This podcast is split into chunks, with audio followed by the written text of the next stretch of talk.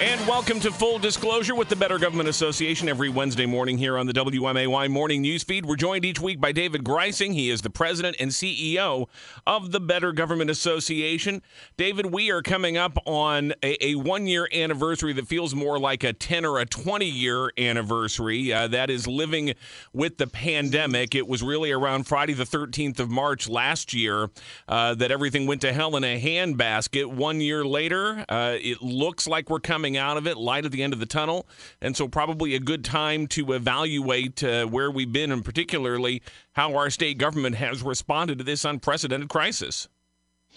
Right. It's really been uh, a up and down go for the state of Illinois. The initial response was rather good. Illinois uh, ranked uh, uh among the first in the country in, with regard to addressing COVID. We never had the sort of extreme failures that we've seen in uh, New York, for example, um, uh, which had its huge crisis. Governor J.B. Pritzker and Mayor Lori Lightfoot constructed a mass treatment facility in McCormick Place that really never needed to be used. Uh, so the preparation was good, uh, but after that, uh, the state ran into some serious problems from which it is only now just starting to recover. You know, uh, one of the big complaints, and we hear it to this day, is that Governor J.B. Pritzker has essentially established one man rule in Illinois. He's calling the shots what gets to be open, what has to stay closed, how many people can gather in one place, etc. A lot of frustration about that, especially from particularly Republican lawmakers saying the legislature should be involved in this. I think it's worth noting the legislature has had opportunities to assert themselves in this, but the majority has simply opted not to. No, they have not. And and also those challenges to Governor Pritzker's authority really have gone nowhere in court. And so while politically people may have a problem with the governor having so much power, uh, as you point out, the legislature never had the wherewithal to take any of that power away from him. And the court challenges really have gone nowhere. So the governor really was acting appropriately uh, from a legal standpoint. The question is whether he was acting effectively or not. And the, the latest measure is really with regard to vaccinations. As of February 1st, Illinois ranked 10th among the top 10 populous states in terms of uh, treatment vaccinations per capita. Uh, today, uh, uh as of the last measure, it's it's uh, uh, kind of heartwarming to say Illinois ranks number one. 28.42 out of 100 people are, have received vaccines in the state of Illinois. So Illinois has, has really made some uh, good uh, recovery. Uh, and that's the sort of thing that can be done in part through the exercise of power that uh, that other people, uh, you know, have problems with.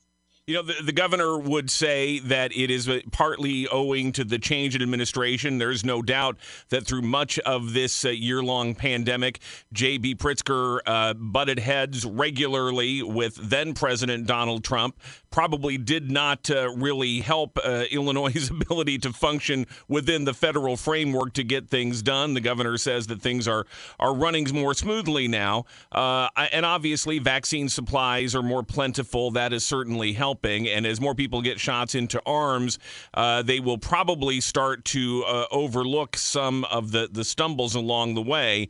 Not everybody can, though. One big area and one thing that Governor J.B. Pritzker is going to have to answer for is in the Illinois Department of Employment Security, which is still just absolutely plagued by slow response, non response, uh, fraud, enormous problems, and people who really desperately need help just simply can't get it.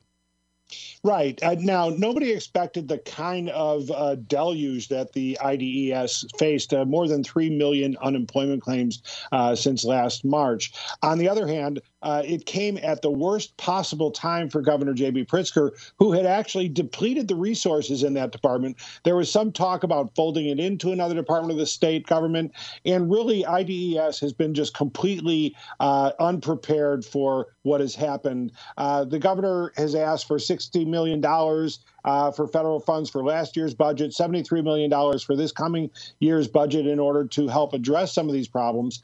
Uh, and uh, as you pointed out, there's been fraud, one more than a million fraud claims uh, out of there. And uh, I don't know about you, Jim, but I've received uh, letters. My employer has received letters saying that I've been unemployed, seeking unemployment payment. the system has been very vulnerable to this kind of phishing scam, and other states have faced this problem as well.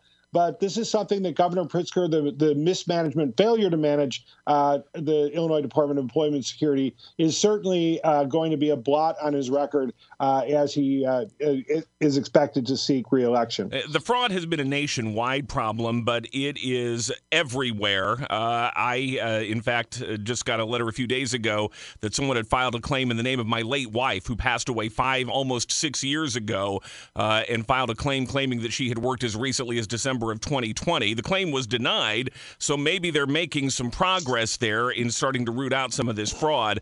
Uh, but obviously, people with, with real legitimate claims and genuine need uh, are having to wait weeks on end to even get a return call. And it, we're one year into this, and the problem does not seem to have gotten better. And, and David, you're right. This is something the governor is going to have to uh, to deal with. We want to delve a little bit into state finances, but to to lead into it, uh, the the uh, federal relief bill uh, that is going to be voted on today in the U.S. House and should be signed uh, before the end of the week by President Joe Biden, is expected to send billions of dollars to Illinois and to local governments in the state. How uh, how is that going to impact our financial situation here in Illinois?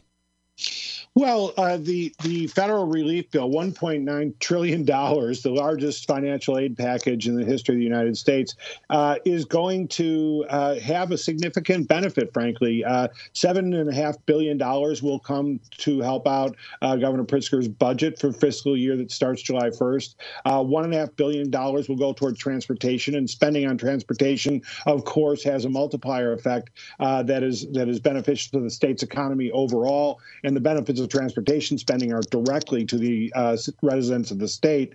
Uh, Chicago itself will get almost $2 billion worth of aid.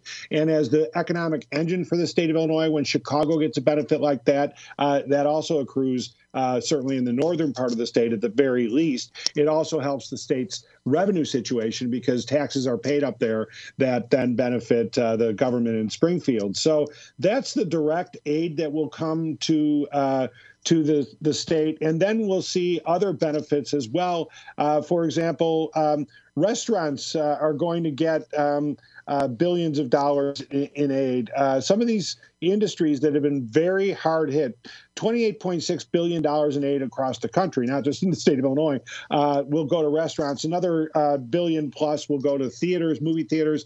So some of these businesses that really have been directly affected and really put at risk many, we've lost many restaurants and, and many, many won't come back. Uh, but nevertheless, uh, this money from Washington is going to uh, uh, be a significant help, especially as it also puts more money into the pockets of residents who then can spend it through some of the unemployment and COVID relief money that's going out directly to residents. Against that backdrop, credit rating agencies are continuing to evaluate Illinois' uh, finances now and for the future. We'll talk some about that when we continue here with full disclosure each Wednesday morning with the Better Government Association. David Greising is the president and CEO. David, for the, the first time in a long time, Illinois got, well, it's, it's not exactly good news. Our fiscal situation is unchanged, but a credit rating agency is looking at the situation and saying, okay, you guys may have stopped the bleeding at least for a moment. It's not great, but it's not getting appreciably worse by the day.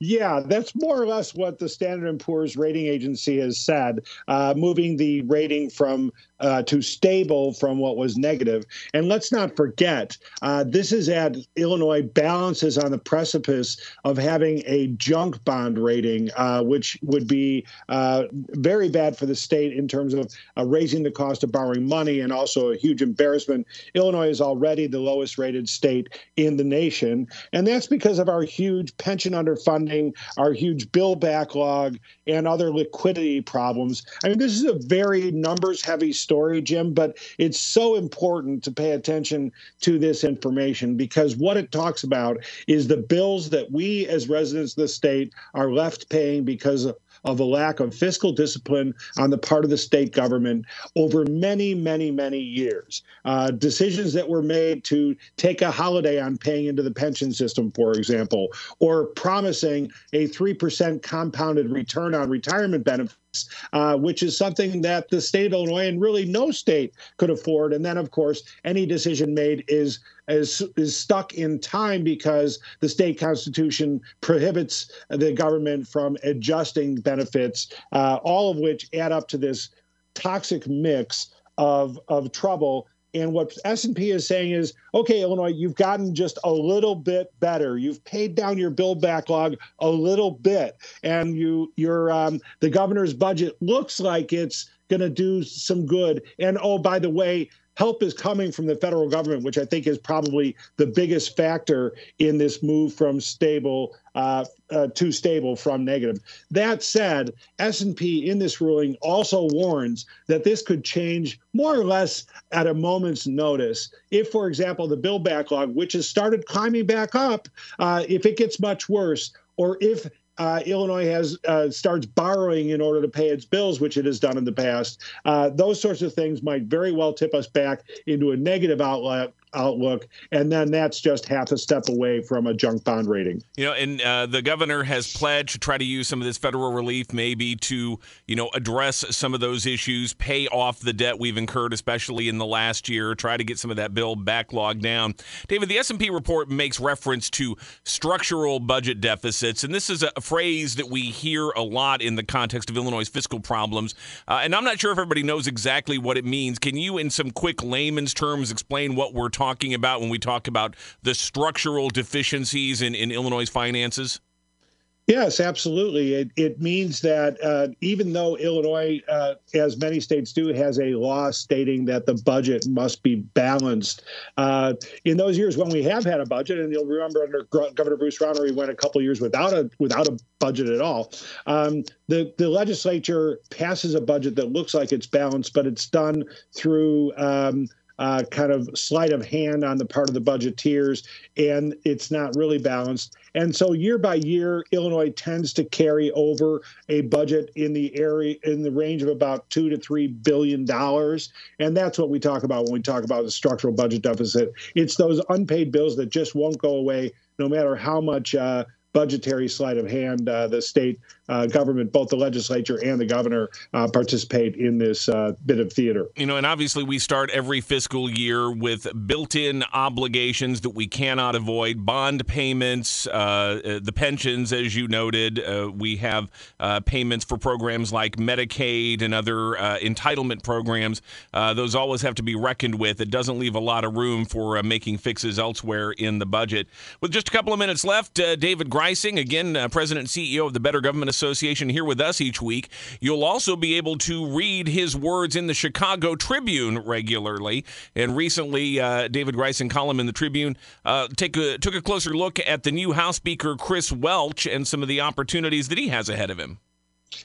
Well, right. Um, Chris Welch uh, had a very interesting appearance uh, before the Economic Club of Chicago, in which he laid out uh, some of his agenda. Uh, the most interesting thing, apropos of what we were just talking about, was that on the issue of pension reform, uh, he said that uh, you know he he would be open to the idea of a constitutional amendment. He said, let's have a conversation about it. That's a long, long way from saying, yeah, I would do it.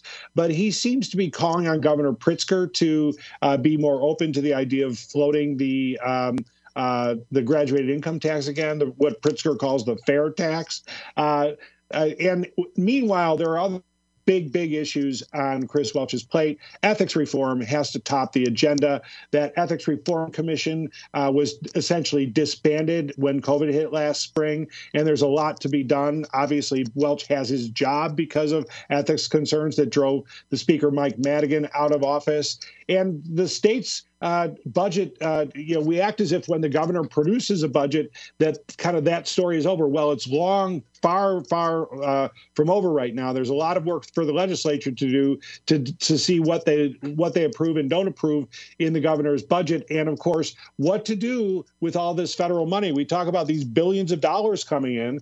Uh, well, the question is exactly where they're spent. Some of this is very earmarked for specific purposes, but other parts of it give great latitude. Uh, for a couple of billion dollars will go will go, says the governor, toward paying down. Uh, borrowing that the state did last year under uh, uh in order from the Federal Reserve in order to address its cash flow problems. Uh, there was a Federal uh, Reserve program for doing that.